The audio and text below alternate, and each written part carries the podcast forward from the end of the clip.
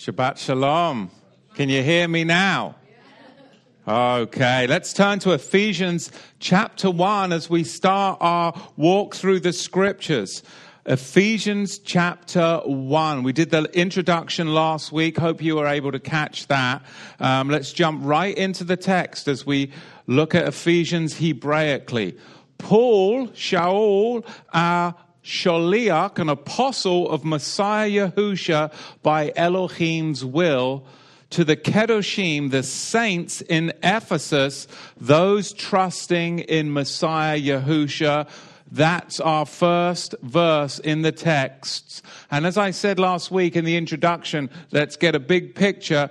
Those early manuscripts, in fact, three of the earliest manuscripts don't contain the words in Ephesus don't contain the words in Ephesus, which I spoke to you about that. I believe that this letter is in fact none other than a circular, and then they would put in the name of the congregation that they were speaking to as this letter went around Asia Minor. So the Ephesians, if that's the truth, which I believe it is, and the evidence weighs, that the Ephesians didn't originally receive this letter. So Tychicus carried Paul's letter to a group of these assemblies throughout Asia Minor. In fact, Colossians 4:16 is a good tell. Um, and when this epistle is read among you, it says in Colossians 4 verse 16, cause, cause that it be read also in the congregations of Laodicea and ye likewise read the epistle from Laodicea. So I, for one, believe this is, in fact, the circular letter that went to Ephesus and was coming from, coming to, excuse me, the Colossians from Laodicea. And there we have the circular that we know today as Ephesians. So, very interesting. Let's think about the time of um, the context of the writing here. Think about um, Yahusha's mother, Miriam. Um, according to Epiphanius of um, Salamis, who was in the fourth century of the Common Era, Miriam, the mother of Yahusha, our Savior, spent the last few years of her life in this congregation, in this congregation, because we know that John the Apostle was one of the leaders of the congregation in Ephesus, and he, he lived there. And if he was loyal to the charge that Yahusha gave him at the cross, at the tree of crucifixion, then it would have made sense to conclude that Miriam journeyed with him because she was under his care and would have spent the last years of her life there.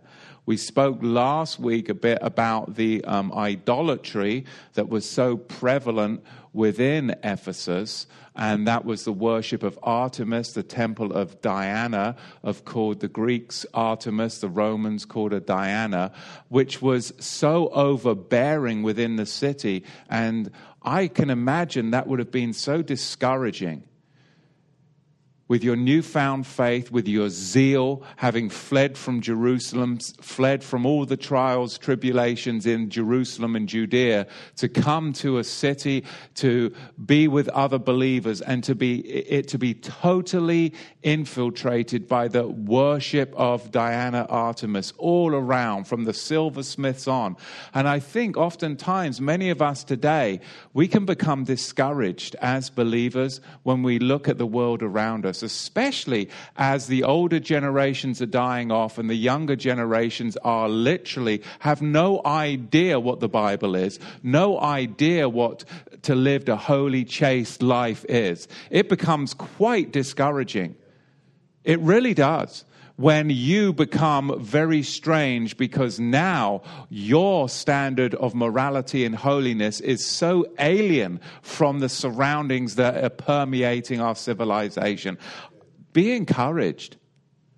Because you know what? If enough of us continue to stand and spread the message and communicate in our communities to do what's right and holy at home, even if the family is divided, to still stand and when there is nothing more, stand. Because in 262 of the Common Era, the temple of Diana was burned to the ground. Finally, it was literally burnt to the ground because the message had so permeated and stirred up the community. That can show you what a small group of people that are devout, that are vocal with their faith, that don't laugh at the crass jokes in the workplace, that stand up and remove themselves from situations that are immoral that do not partake of the wickedness of the customs of the nations, whether it's Halloween and all of these things that people are going to compromise with and say, oh, well, let's call it Harvest Festival. No, we still stand and say, no, that's the pagan worship of Diana. We'll have nothing to do with it. Within a couple of hundred years, we can see that enough people had moved in righteousness that the whole system collapsed. And we are on the very way if we continue to push and we continue to press in and not give in and not give up, that we can be that effect of change. Because, like I say, that temple was burned to the ground, her stronghold, and it was a stronghold. And we have the strongholds of media sexuality, immorality, all abounding around us. But once those strongholds, and they are strongholds, are broken, the whole thing comes tumbling down. And the stronghold of Artemis Diana upon the city of Ephesus within 200 um, years of the speaking and writing of this letter, it was broken down. It was burnt down to the very ground, never, ever to be rebuilt again. In fact, the um, Cayster River overflowing its banks gradually covered up the whole site of Diana with its muddy deposits, erasing it from the landscape forever. If that can happen then, that can happen now. We just have to really, really not give up hope. We have to, and it can be discouraging. It can be discouraging. But I'm encouraged as I look at the context of Scripture. Because then later in 341, there was a council that was held in Ephesus, and the first congregational council was held there. And the city that was once lost to Diana became the stronghold for Yahusha. Now that's what I'm talking about turned. It turned. So, as we now get into Ephesians chapter 1, Paul, an apostle, a shaliach. Of course, the first mention of the word apostle in Scripture was when the raven was sent out of the ark. So the first apostle was the raven, the second apostle was the dove. It's not some highbrow church office, it means that you are sent out for a specific purpose. Of course, the raven was sent out for a specific purpose. If we in the congregational setting send and anoint somebody and send them out for a specific purpose? Are they walking in an apostolic ministry? Yes, for sure and for certain. But then the church takes this and makes it into some highbrow office. It's not. It's an anointing and it's an operation of going out for a specific point. And that's what we're to do. We're to go out and be that apostolic voice in our community, sent out by Yahweh for a specific purpose. We take up the mantle in the priesthood of Yahusha. Paul took up the mantle, and it's clear that he wanted to let his readers know that this appointment was an appointment by man. It was an appointment made by the very will of Elohim because he had a largely Gentile audience and they relied upon fate and luck and things like that. We don't operate in that realm. Nothing that happens to us is because of fate and luck. It is by the will of Elohim that we are designated for service in this life that we have. And we have a life where we have golden connections in the faith, and none of it is luck. None of it is fate. It is by the will of Elohim, that He puts us together and we make the connections, we have to take every opportunity. If somebody's watching this online, it's not luck or fate that it came up in your YouTube queue. It is the will of Elohim. I can't tell you how many people have contacted this ministry because the will of Elohim had Torah to the tribes recommended on their YouTube feed because they were watching other righteous, holy things. Whereas other people are led down a path of iniquity because yet their YouTube feed is absolutely iniquitous. So stand and do the right thing, and guess what? The will of Elohim will bring blessing into your life, or it'll literally be covered by the mire and the clay, just like the temple of Diana was. Isn't that powerful? Just super powerful because Paul knew that his audience, they were thinking about luck, they were thinking about fate, and they were into this impersonal um, determinism that led their destiny. But no, not the life of believers. No, they were a bunch of pagans, and that's what they believed in. But that's not what we believe in. This shows us from the start how interconnected Ephesians and Colossians actually are. Because that we know the Colossians, they were into all kinds of luck and um, astral gazing. They were into a kind of proto Gnosticism. They were looking at the stars for signs and they were into the occult. So, right off the back, we see right here the Greek term in the first verse, this Greek term, tois hagois and it comes from the Hebrew word kedoshim, and it's used to describe believers in Yahusha in verse 1.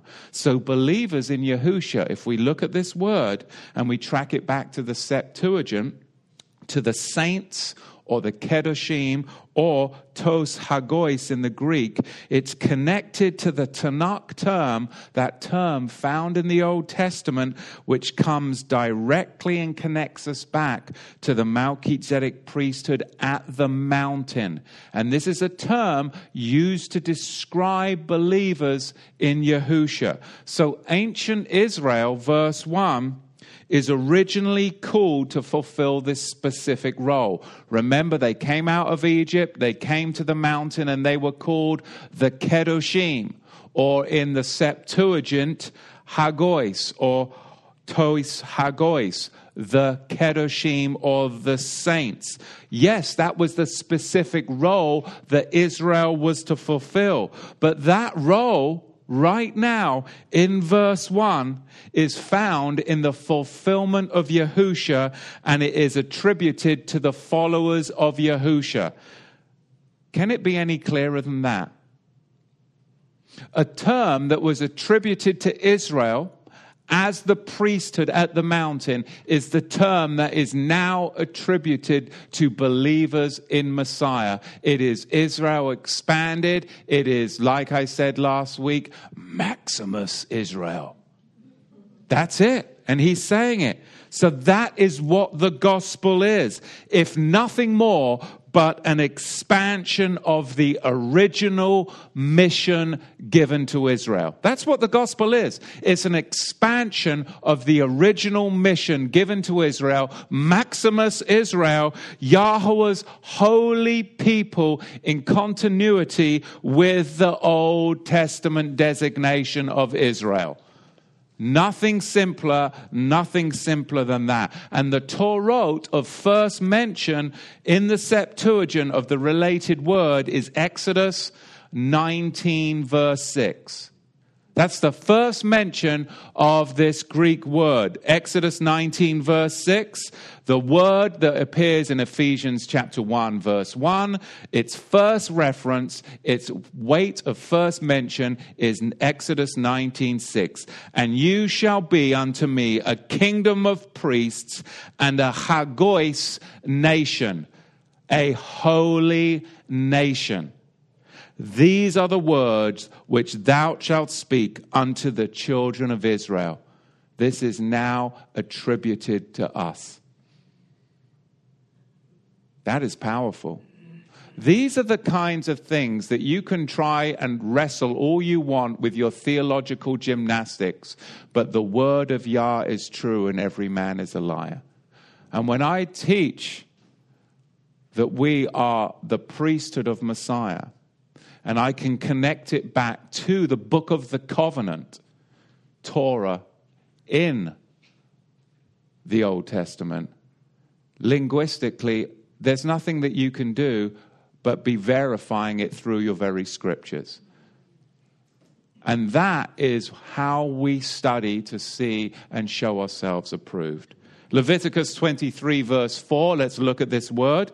These are the feasts of Yahweh, even holy Hagois, the same word used in Ephesians chapter 1, verse 1, to talk about you, holy saints these are holy convocations which ye shall proclaim in their seasons. So, in context, believers in Yahusha, they are to follow the book of the covenant Torah. They are to keep the feasts and Sabbaths of Yahweh. The language clearly connects us back. You are Maximus Israel expanded gospel to the nations. That is what will bring down the idolatry in your families. It will bring down the idolatry in your communities and it will cover it all up with mire and clay, never to be resurrected again because you are living a resurrected life.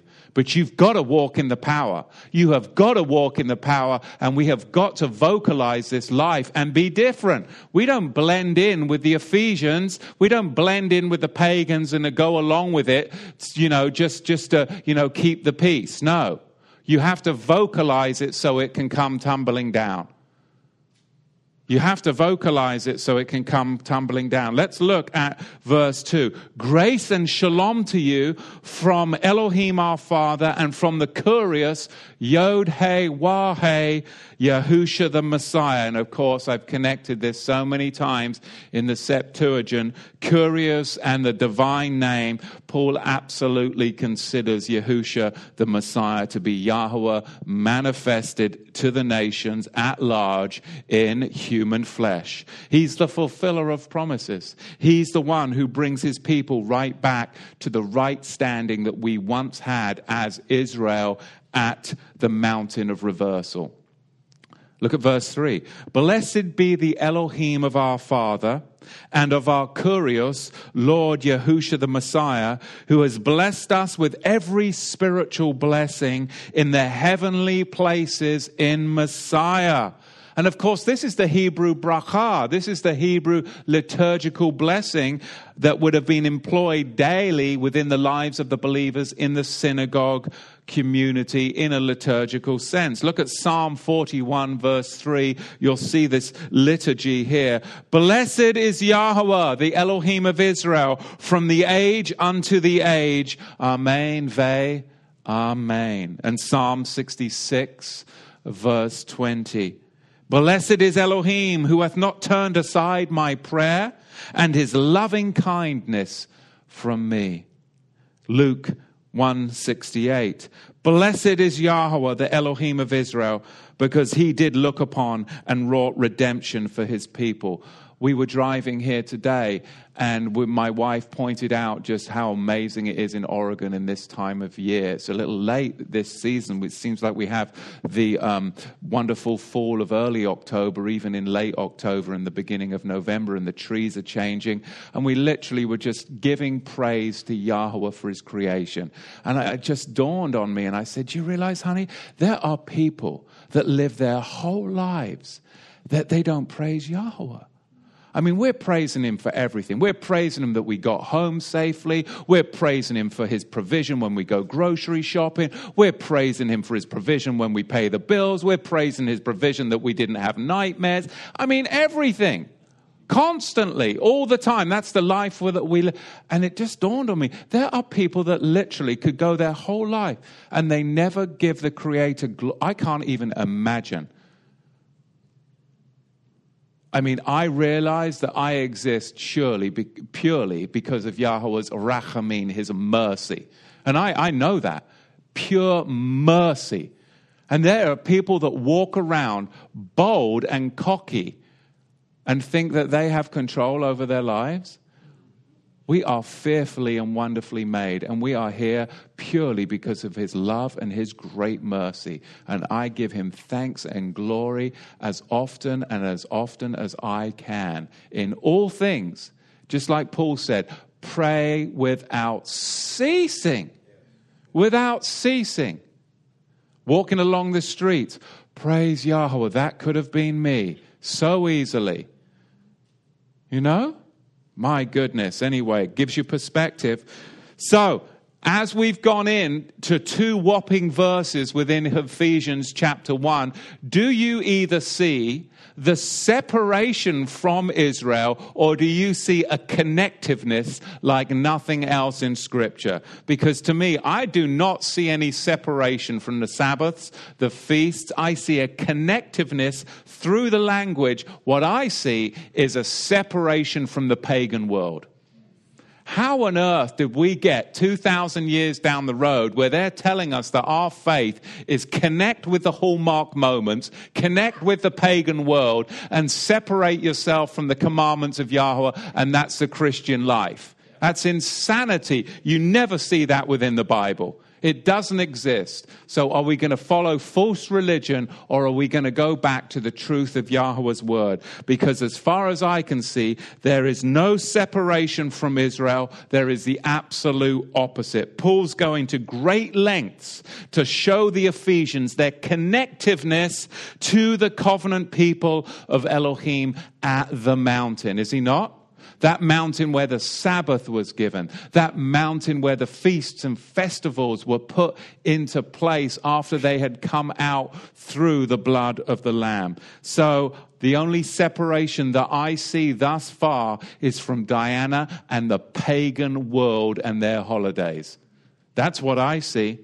Quite the opposite of what is being taught in denominations today embracing every form of pagan holiday, hallmark moment, and ignoring the things of Elohim. It's quite sad. And those are the things that can become quite disheartening to us at times. Can they not? It really can. Quite disheartening. But Yahweh chose Israel. He chose you, not so that you'd alienate yourselves, not so that I'd alienate myself to hell with them, bunch of pagans. No, I mean, that's my tendency sometimes. Just want to alienate myself. Well, all right, let them just drown in it. But no, he chose Israel not so that we'd alienate ourselves from the world, but that we would be that difference in the world. That's what we're to be. We're to be that difference that is actually expressed in the world. I've come a lot about asking questions of people. And I like to ask questions about people's tattoos because they, I mean, especially in Oregon, it seems everybody is tattooed up. And I just say, what does that mean to you? I mean, crazy things. I've seen like on a, on a, a girl, a full, the full or hold um, horn with the Illuminati triangle. And I mean, the whole devil head right across the chest, you know? And I'd be like, interesting. What does that mean to you? And it's amazing just by asking the question, without being judgmental, just out of interest just the stories that you'll hear and the lead in that it gives you. Tattoos of skulls and demons, and then a cross, and then some crazy thing, you know, and you'll be like, well, what does that mean to you? And you'll be surprised sometimes. You'll be like, you could never even concoct such a thing. Where did you get that from? But it's amazing. Then what you do? Just drop some truth just a little bit of truth, because in such darkness, it doesn't take much to separate. Doesn't take much. And you think you're being bold and courageous, but you're really not, because it's just a tiny drop of truth that you, you guys wouldn't even, it would be nothing to you. Because we're so, we're in the word, and you'd be, it would just, just an offhand comment that you're saying in the Oneg line. But to somebody that's living in absolute darkness, just that morsel of truth can literally be earth shattering of the day. Earth shattering. Do you realize how you can affect change in your community? By not laughing at the jokes, by standing and doing something different, by not going and saying, No, I'm not going to do that on that day when you're all doing that. Well, why not? Well, just a little bit of truth. Or will you just appease everybody and blend in? Because then it's all up here and it's not here. We got to walk it out because that's what the Ephesians did. That's the conviction that I have. Truly, truly, truly. Because too often we try to separate and alienate ourselves rather enter in to express that difference in the world. And it is a difference that the world so desperately needs right now, isn't it? It really is right now, more so than any other time. Think about it this way the nations, the nations where we're actually captured right now, the nations are the very reason for Israel's existence. Yahweh chose us to be his chosen nation, his elected ones to service and be a service to the world. That was Israel's point. Israel Maximus, Maximus Israel is to go out because you and I are the firstborn son, a relationship that was established back at the Exodus. Exodus chapter 4, verse 22. And thou hast said unto Pharaoh, Thus said Yahweh, My son, my firstborn is you, Israel. Just for some context and a little time, turn with me to Isaiah chapter 1, verse 2, and listen heavens and hear earth, for Yahweh has spoken. Sons I have raised and brought up.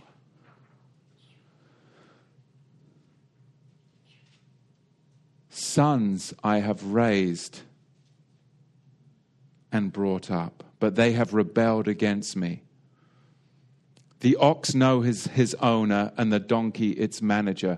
I have to stop right there. There's many of you that I know, connect with, and I know that many of us men, whether my father died when I was, uh, uh, you know, 12 or 13, um, I know many of us men, even, you know, women as well. I mean, it really goes broad across all. We've literally been raised by Yahweh. I know that I have. I mean, I turned into a man because Yahweh raised me from the age of 24. You're just shaking your head. I know, we, we've spoken too. Because this is what it's talking about to be raised by Yahweh.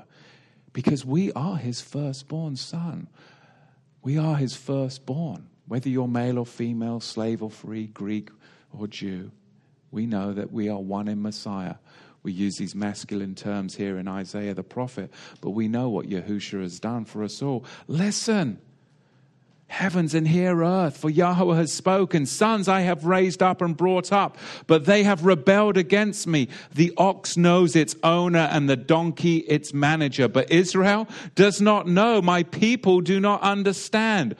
Oh, what a sinful nation, a people weighed down with iniquity, offspring of evildoers, sons dealing corruptly. They have abandoned, they have abandoned Yahweh. They have despised Israel's Holy One. They have turned backwards. Where will you be struck again as you stray away more and more? The whole head is sick, the whole heart faint. We have to renew our mind daily because as you think, you become. And this is a constant work of sanctification. And when you're bombarded by busyness, and that's an excuse for sin, because no, we're all busy. Well, I'm too busy. No, you're too busy in sin because busyness is an excuse for sin. Can't tell you how many times people, oh, I'm too busy. I'm like, are you kidding me? Really? We're all too busy. That's called sin. Now make time for Yahweh. Make time for service. Make time for the things that are important because that's the world that we live in. Busy, busy, busy, be. So listen, as Yahweh speaks through the prophet here, we have to renew our mind so that our hearts can become strong. But we have to do that daily because look what it says in verse 6 from the foot to the head, there is no soundness. Meaning, if you don't renew your mind and the way you think, it's going to infiltrate your heart and it's going to affect how you walk out your faith. It's going to affect how you walk out your faith or don't walk out your faith in your community. And the longer you're a believer, the more temptation there is for you to look backwards and start to become friendly with the world again. No. We have to keep that first love because the whole head is sick, the whole heart faint. From the foot to the head, there is no soundness, wounds, bruises, and raw sores, not pressed, not bandaged, nor softened with oil. Verse 7 Your land is desolate, your cities are burned with fire, your fields, strangers devour in your presence. A desolation overthrown by strangers.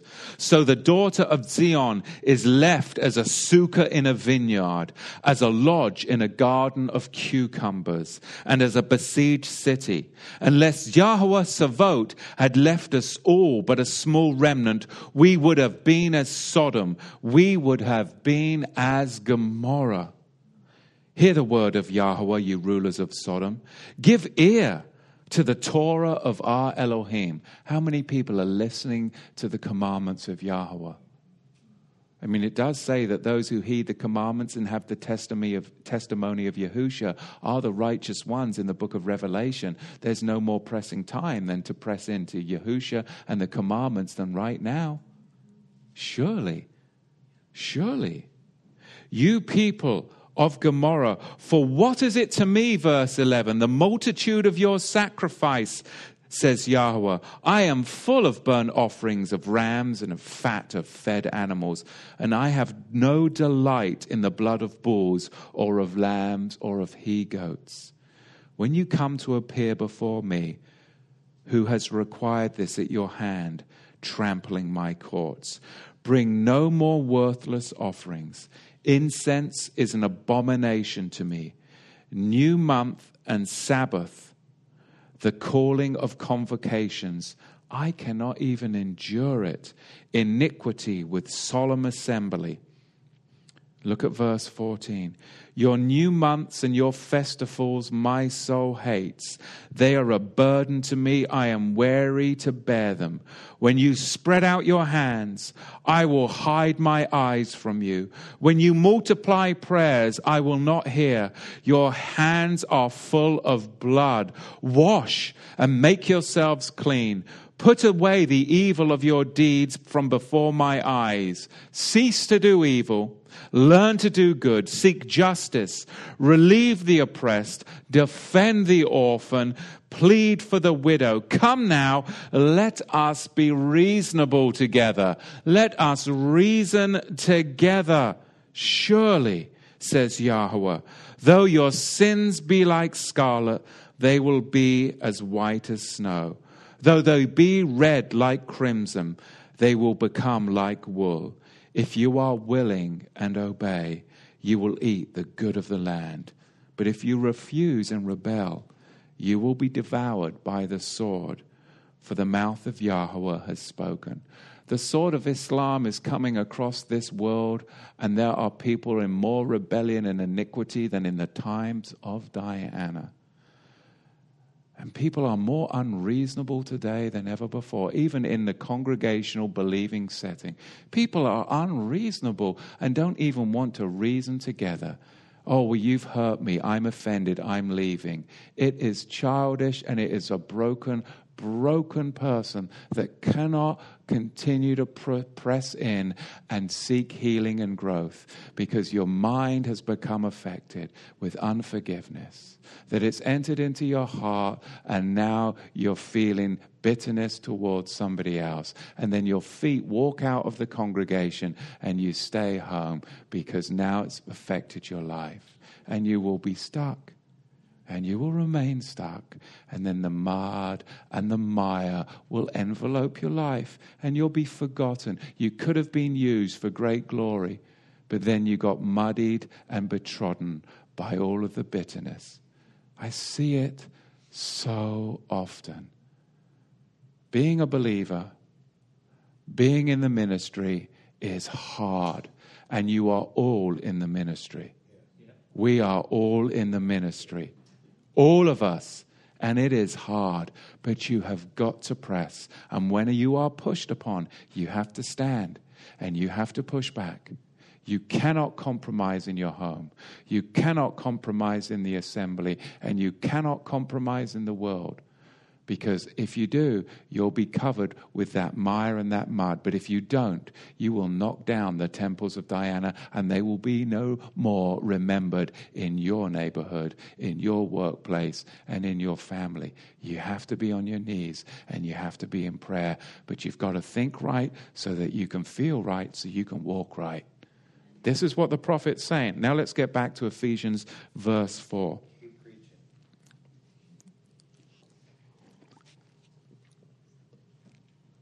He chose us in the Mashiach before the foundation of the world to be holy and blameless before Him in love. He predestined us for adoption as sons through Messiah Yahusha in keeping with the good pleasure of His will to the glorious praise of His grace, which He favored us through the one that He loves. Now, we have to be in context here because you can easily start to go off on a Calvinistic or Arminian trip here, can't you? And start going down the rabbit trail of election and, well, you're chosen, I'm not, you know. You can start to get into that, you know, 16th, 17th, 18th century Christian um, argumentative spirit and the difference between Calvinism and Arminianism. But in the context of this, Paul had never heard of either of those doctrines, right? He had never heard about that. So the concept of election here is not individual. We are talking about corporate election, the election of Israel, the nation, and now you, Ephesians, Maximus Israel. We're not talking along the lines of Calvinism or Arminianism at all. This is the election of the priesthood. That's what we're talking about because we've already connected through the language hagios back to the mountain. This is the election of the priesthood. Kedoshim, the Hebrew word. Hagios, the Greek word. This is the mountain of reversal, that holy Hagios nation to be manifest with a bracha, a blessing to the nations. That's the election that we're talking about. That's powerful when we look at it in context. Look at verse 7. In him we have redemption through his blood, the removal of trespasses, in keeping with the richness of his grace that he lavished on us in all wisdom and insight. And that's it. That's the born again life it gives us insight, does it not, into the hidden mysteries of Elohim, into the hidden mysteries of the world. Verse 9, he made known to us the mystery of his will in keeping with his good pleasure that he planned in Messiah.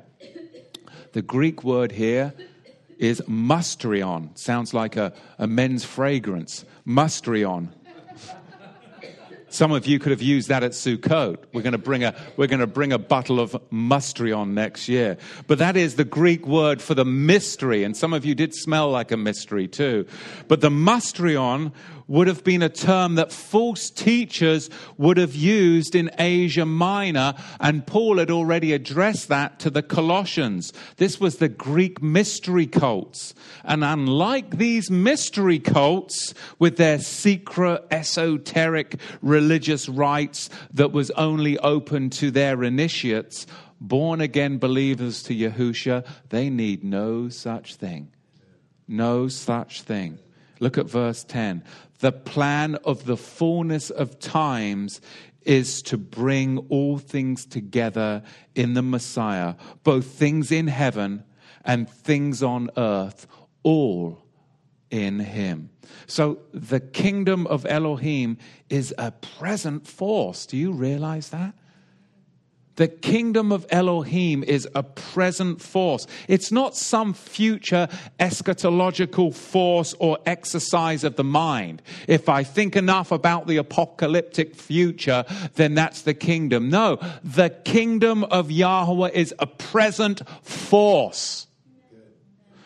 And by you speaking that morsel of truth, you can literally create and change things because the word is from Yahweh, and speaking truth is a creative force in a dark, dark world. So this isn't limited to the understandings of prophetic texts. This isn't limited to trying to untangle the Daniel um, timeline. This isn't limited to trying to even untangle visions of the prophets. This is about the kingdom of Elohim being a present force in your life. And if it's not, then that's the problem you have to do an inventory. You have to truly go home and say, is the kingdom of Elohim a present force in my life? Am I manifesting a present force? And then you know where you're at and what changes you need to make because you answer the questions. Again, in verse 10, we see Paul pointing us back to the mountain. Look, he's pointing us back to the mountain again, where both things in heaven. What were the things in heaven that happened at the mountain? Anyone? What were the things of, in heaven that happened back in the mountain from Exodus 19 to Exodus 24 11, where the book of the covenant was given? Give us an example of something that happened in heaven. How about when the 70 elders went up the mountain and there was a pavement of sapphire as clear as the heavens? There is no more clear text in the whole of the Torah of the heavens than that. Exodus 24:10. Of course, Paul is using the language to pinpoint us back to the moment that Israel was brought into the book of the covenant. And then on earth, when is there no more appointed fact of Israel on earth. It will be, You will be mine own treasure from among all people, for all the earth is mine. The text, of course, is the book of the covenant text, Exodus 19, verse 5. I'm not making this stuff up. And so when Paul is referencing the heaven and the earth, you have to go back to those foundational texts.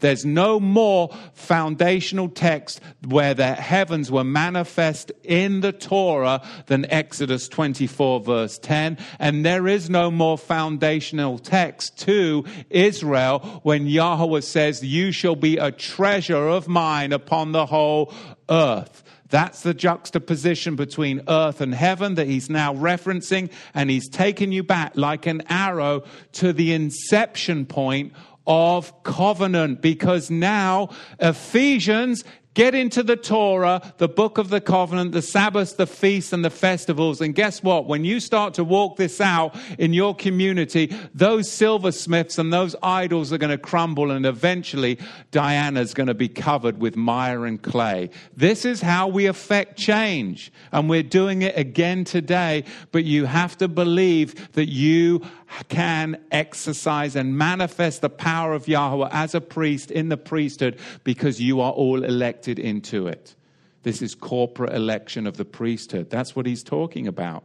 Look at this because in Ephesians chapter 1:10 we see both things in heaven and things on earth all are in him. That text it's pointing back to is Exodus 24:10 and Exodus 19:5. The bookends really of the book of the covenant bookends. Ratified. Look at verse 11 of Ephesians 1. In him we were also chosen, predestined according to his plan. He keeps working out all things according to the purpose of his will, so that we, who were put first to put our hope in Messiah, might be for his glorious praise. Paul speaking of right here that first generation of messianic believers among whom he was a part, and now he's addressing a second and speaking to a second generation of believers. I mean, you can talk about, you know, a case for Christ, and that's a great book. But right here, we have a case for Israel, the Melchizedek priesthood of Elohim. That's a case that needs to be taken up because the salvation of Yahweh has always originated upon the mount. In the Hebrew, Becha, upon the mount, with Israel as both a kingdom of priests and a light that can affect the nations. Affect the nations. You see, Israel's divine mandate is to be a blessing to the nations. And that divine mandate is rooted in the book of the covenant Torah. It's rooted in the promises given to Abraham in Genesis chapter 12, verse 3. Paul speaks of it to the Galatians in Galatians chapter 3, verse 8. And now he is again communicating it with the Ephesians. This is powerful. And this was going around all Asia Minor. It's a clarion call for action verse 13. After you have heard the message of truth, the good news of your salvation, and when you put your trust in Him, you were sealed with the promised Ruach HaKodesh, Holy Spirit. He is the guarantee of our kleronomia in the Greek. That's a mouthful. English inheritance. But I want to use the Greek so we can track it because that inheritance, the Greek word, let's try it again, kleronomia, man, I should have paid attention more when I was in boarding school they'd bring out the Latin and the Greek, and I was off doing some other things I shouldn't have been doing. But now I'm, I'm regretting that. Until the redemption of his possession, because if you actually learn how to speak it and use that when you were younger, then you'd have a better caption of it in the tongue right now. But you can't redeem the time, can you? You simply can't. You can try as you may. So, those of you that want to tease me about my Greek, you are welcome to do it. I can take it like a man until the redemption of his possession to his glorious praise. Let's try it a third time. I'll say it really slowly for my sake. Kleromia. Kleromia, the guarantee of our inheritance until the redemption of his possession. And this comes kleron, that's easier for me. Kleron, it means to allot or assign. And where, this is the question, where in the Torah did Yahweh allot or assign? Because that's what Paul's talking about.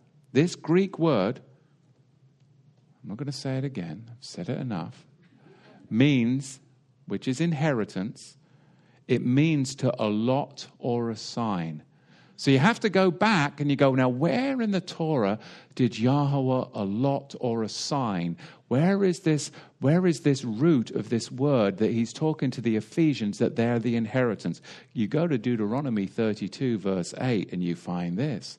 In the Most High causing the nations to inherit, in his separating sons of Adam, he setteth up the borders of the nations by the number of the sons of Israel. So again, right here, if you can track with me, Paul is strictly saying that the ecclesia, the kahal, the church, the congregation is connected to Genesis chapter 28, the promises given to Abraham, fulfilled in Israel at the original mountain squandered later by Israel when they brought up not Artemis or Diana, but the bull from Egypt, but it was the same thing. They squandered those promises at the golden calf, and now we find through Yahusha, Israel is redeemed, they are restored, and they are now maximized. And he connects it all the way back through the language as an inheritance. And now the nations that have been set as an inheritance and their borders set, you're now to go out to Deuteronomy 32, verse 8. And here's this letter that's going to start to go around to these nations that have been set, their borders set by the number of the children of Israel that each can inhabit. Think about the borders of the United States of America. How big are our borders? So then, how many of the children of Israel are here? Because the borders of the nations are set by how many of the children of Israel that can inhabit within it.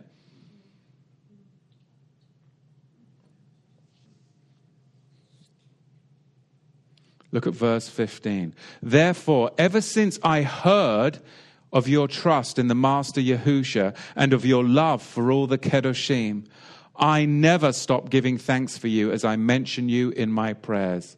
That the Elohim of our Master Yahusha the Messiah, our glorious Father, may give you spiritual wisdom and revelation in knowing him and it doesn't escape me here, especially in this part of the letter, that Paul conveys him acting as though he doesn't actually know his audience, right? You can see that detachment within the language here. He doesn't know them personally. Because as we find Ephesians, as we find Laodicea, and even the Colossi, this uh, circular idea kind of gains weight, doesn't it? Look in Colossians chapter 1, verse 4. For we heard, again, not this personal connection with his audience. We heard of your trust in Messiah Yahusha and the love you have for all the Kedoshim. In Colossians 2, verse 1, we see that again. I want you to know how great a struggle I have for you and for those in Laodicea, as well as for those who still have not seen me face to face. So he hasn't got this personal connection because, again, it's a circular letter. So now we find in verse 17, we find the spirit of wisdom or the Ruach of Chokmah was given by Yahweh to help in building the very tabernacle which Paul's about to reveal in a few paragraphs in chapter 2 of Ephesians, verse 21. Because it's the spirit of wisdom, it's that Holy Spirit that gives us wisdom that enables a community to be built. And it can never be built properly without the manifestation of the Holy Spirit, where we're called to divine service. So, whenever the cloud back in the Old Testament was taken up from over the tabernacle, the sons of Israel were to set out. And now, right here, we have Paul instructing the Ephesians you are Israel, fully realized. You're Maximus Israel. Now set out, go out as if the cloud is leading you. You are now to go and fulfill your commission as a Melchizedek priests to the nations. Maximus Israel, go do it. The cloud is moving. As this circular letter goes out, that's the cloud moving. It's anointed. Now you're to set out too. Verse 18 I pray that the eyes of your heart may be enlightened so that you may know what is the hope of his calling, what is the riches of his glorious inheritance in the Kedoshim, the saints, and what is his exceedingly great power toward us who keep trusting him in keeping with the working of his mighty strength. And the Rabbi Rashi, Rashi famously declares on his commentary in Exodus chapter 19. Did I say Rashi or Rashi? Something, anyway. I hear some strange, strange, I know. I'm having trouble with my pronunciation today. But Rashi says on his commentary on Exodus Shemot 19, he says thus Israel encamps there as one man with one mind. Bear in mind, this is Rashi, who is not a believer in Yahusha.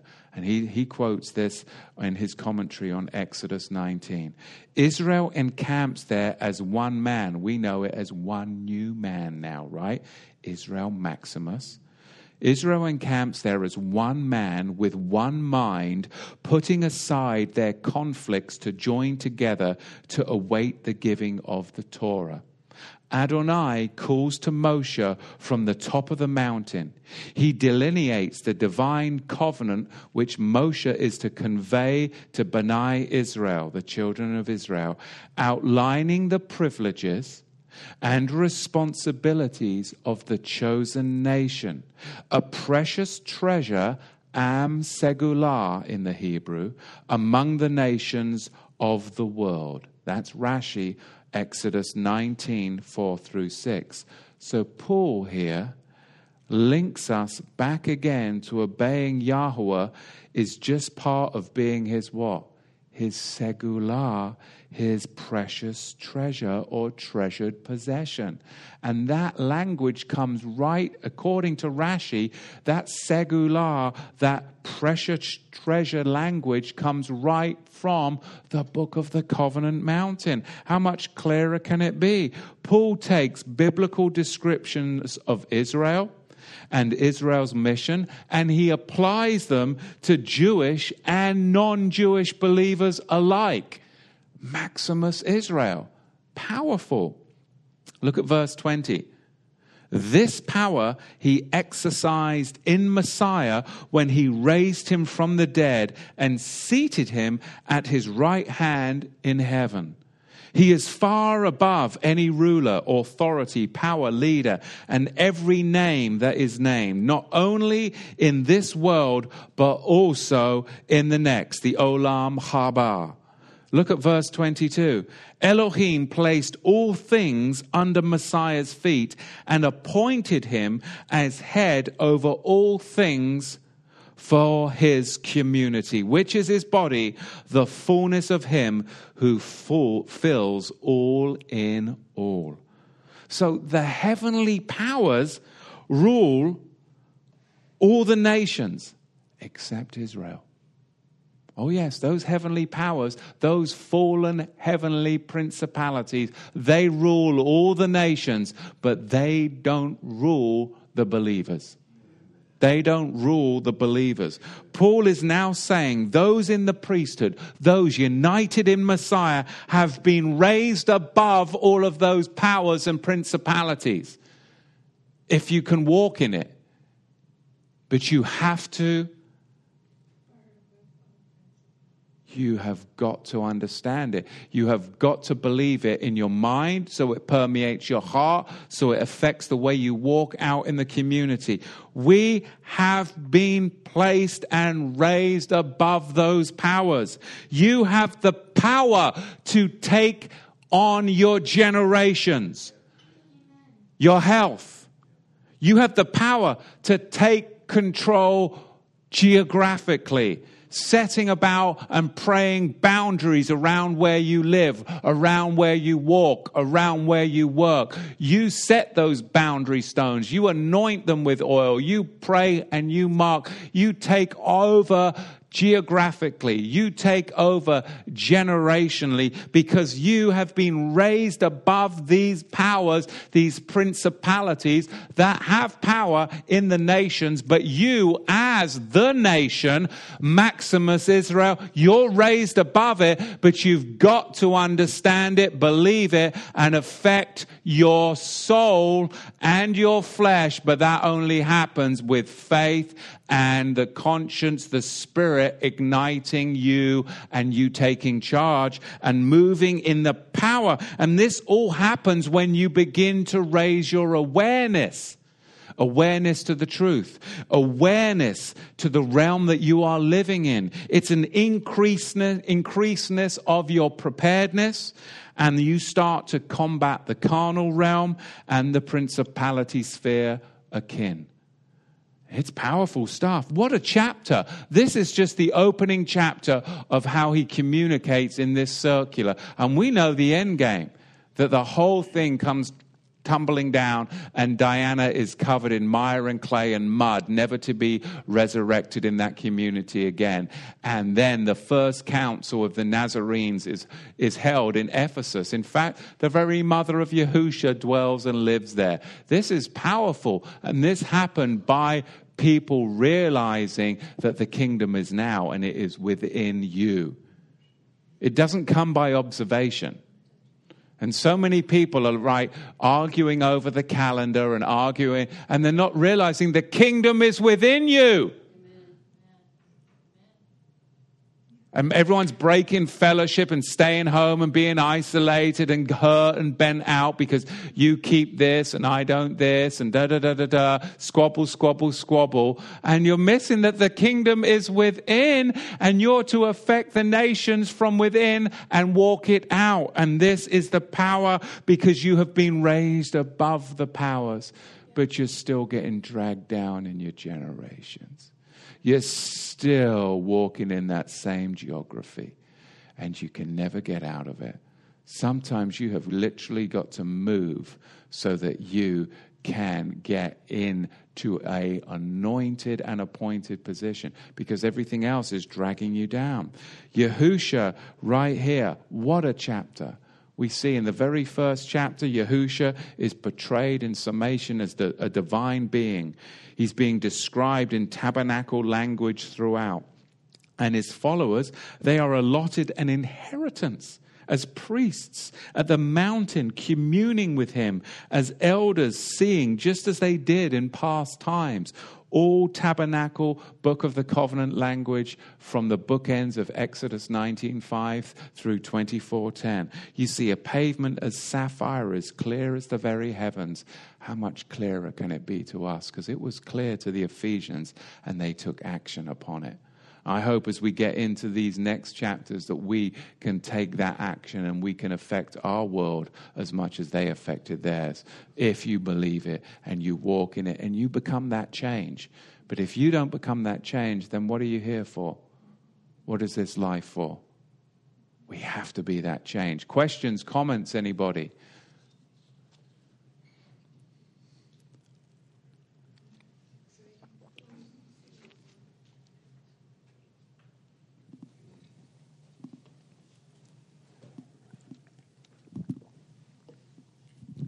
You know, I was going to share just, um, it's just a story. This happens all the time. Uh, I, I was told this when I was little that we're always being watched. Everywhere we go, you know, people are always watching us. And in raising my children, this this happens. So it happens all the time. Every time we go out into public, I we tell the children that wherever we walk, that land belongs to Yahweh. So we're very careful where we go and, and um, what stores we go into. But we'll see it. We'll go into a restaurant, just a few cars out there. We go in there, and all of a sudden, within 15 minutes, it's super busy. And we show the children that because we want them to know that where the Spirit of Yahweh goes, they're going to see people attracted to that Spirit, even though they don't even know what's happening. When we moved out here to Oregon, I told them, you guys really stand out here because you could really sense an orphan spirit here in the state of Oregon. Mm. You really could. And I said, You guys are going to be watched everywhere we go. People are going to ask about you. So be on your best behavior. Remember that you represent Yahweh. And in the first couple of years we were here, every store, Costco, the mall, we would get stopped. And the children, they don't ask me. They look right to Judah and Hadassah because they're the oldest. Oh, are you guys all one family? You look really different. Why are you so different? And it got to a point where I could hear my children as they got ready to go on a trip, because we don't take trips very often as a whole family. It got to the point where my older children were telling my younger children, remember, we're getting watched everywhere we go. Because, isn't this true, Judah? because the Ruach goes with us. And so when you're teaching this, Matthew, it really is our thoughts that begin to dominate and begin to characterize how what our actions are and what we see happening around us because it really is the ruach. Mm. and it's for the purpose of the lives that are around us to influence them. Just that one word you said. You could give just a little minute piece of truth and it's like light oh, on yeah. their life. It's a boom. And one of my children had an opportunity to say we don't celebrate that you don't celebrate Chris. No, we just celebrate Yahusha. And she just stares at me, Jesus Christ, Jesus Christ. You know, we just celebrate him. But um, just a quick. Yeah, I mean, and that's it. And I like what you said, especially in this state, you do sense that orphan spirit. And when you have families and you go out as families, oh my goodness, because there's, there's so much brokenness all around broken marriages, broken homes, brokenness everywhere. And when you walk out in marriages, in holiness, and there is that connectiveness, it is a light. In, and if you run a business and you run that differently, and you, you, you are called to, it affects change and it makes change. I mean, I just had to make an announcement, um, and I, I have um, heathen employees, I have Christian employees, I have all, I have every gamut. And I just had to make an announcement and just say, you know, I just want everybody to know as we are coming into that season in the world that that's not going to happen here. And if anybody brings any of that stuff in, I will tear it down. It will go in the trash. And that's just the way it is. If there's anything that would ever come in here, it will be a giant whopping menorah, and I'll bring it in. But until you see that, nothing comes in here. And people are like, and even the, uh, the Christians were saying, well, you can't um, push that on us. I'm like, well, actually, I can because it's my business. You know, but that was even offensive because, you know, Christmas is coming up and what, you're not going to allow that to be, to be, no, no. But people ask, well, what, well, what does he believe in? What do you believe? Because we can affect the change just by being the people it speaks of in the book of Revelation that love Yahusha and keep his commandments. And if that if that's the truth, just that little bit of truth, if that's what you speak, well, that's enough right there to affect change. Because go and look at where that verse stands. It stands in the midst of Babylon. Come out of Babylon because you're the people that keep the commandments of Yahweh and love Yahusha. Powerful time. So be blessed, and um, we're looking to Ephesians chapter 2 next week.